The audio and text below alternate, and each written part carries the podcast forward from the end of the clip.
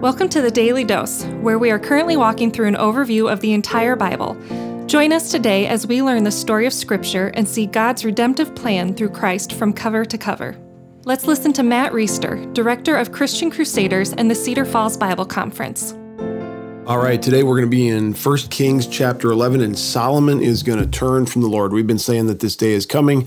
Solomon is not, just like his father David was not, going to be the perfect king, the perfect representative of the one true God, and we are left wanting yet again. 1 Kings chapter 11 verse 1.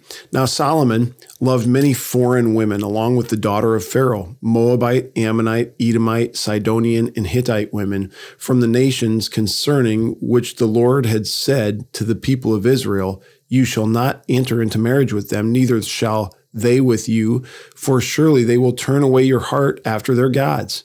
Solomon clung to these in love. He had 700 wives who were princesses and 300 concubines. And his wives turned away his heart. For when Solomon was old, his wives turned away his heart after other gods, and his heart was not wholly true to the Lord his God, as was the heart of David his father.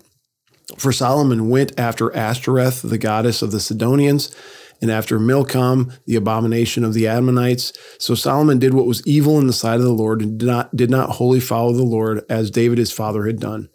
Then Solomon built a high place for Chemosh, the abomination of Moab, and for Molech, the abomination of the Ammonites, on the mountain east of Jerusalem. And so he did for all his foreign wives who made offerings and sacrificed to their gods. Guys, this is not good at all. Okay, a couple things we need to deal with before we get down to to the heart of the matter.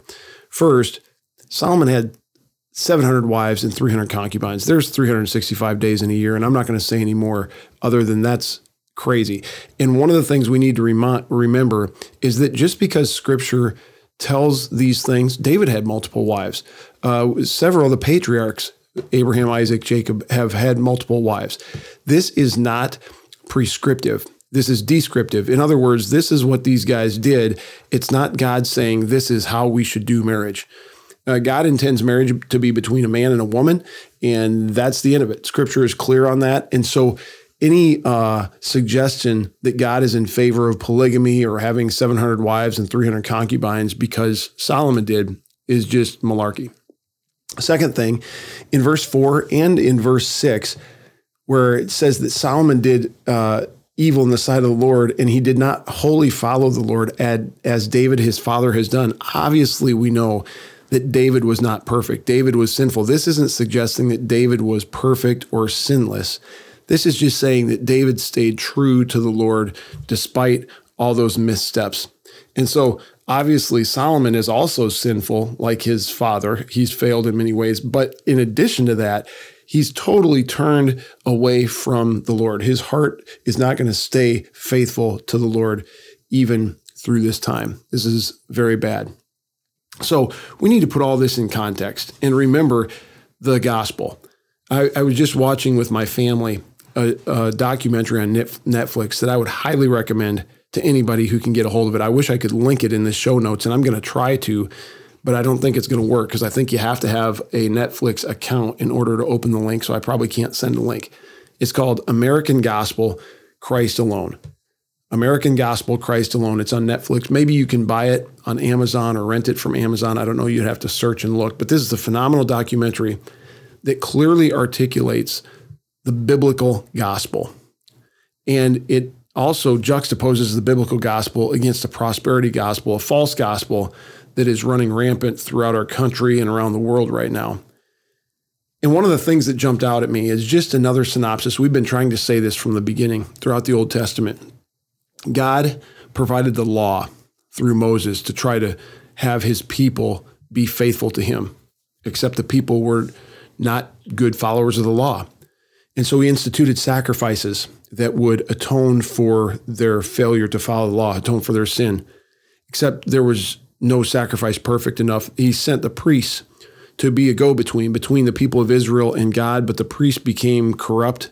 We've seen that. We're going to see more of that as the Old Testament goes forward. And then you remember that he gave judges. These weren't judges in robes on benches. These were leaders of the nation who were meant to be God's representative to the people, to lead them well, and the judges failed miserably.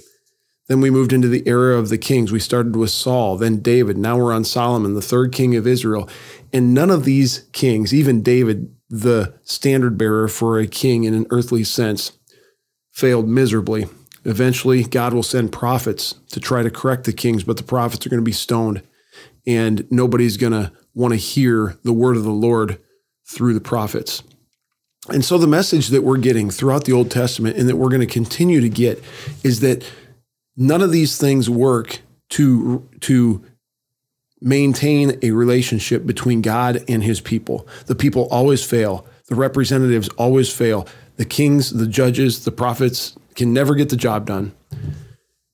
And so we need a more perfect lawkeeper. We need a more perfect sacrifice. We need a perfect priest. We need a better judge, a more perfect king, and a more effective prophet. And when Jesus Christ comes on the scene in the New Testament, he will meet every single one of those perfect requirements. Not only that, he'll never sin for 33 years that he lives on the earth. Then he'll be crucified. The burden of all of other all of humanity's sin will be placed on him. He'll die a sinless death, but he'll bear the responsibility for all of sin. In doing so, he'll defeat sin and death and the power of the devil after he rises on the third day.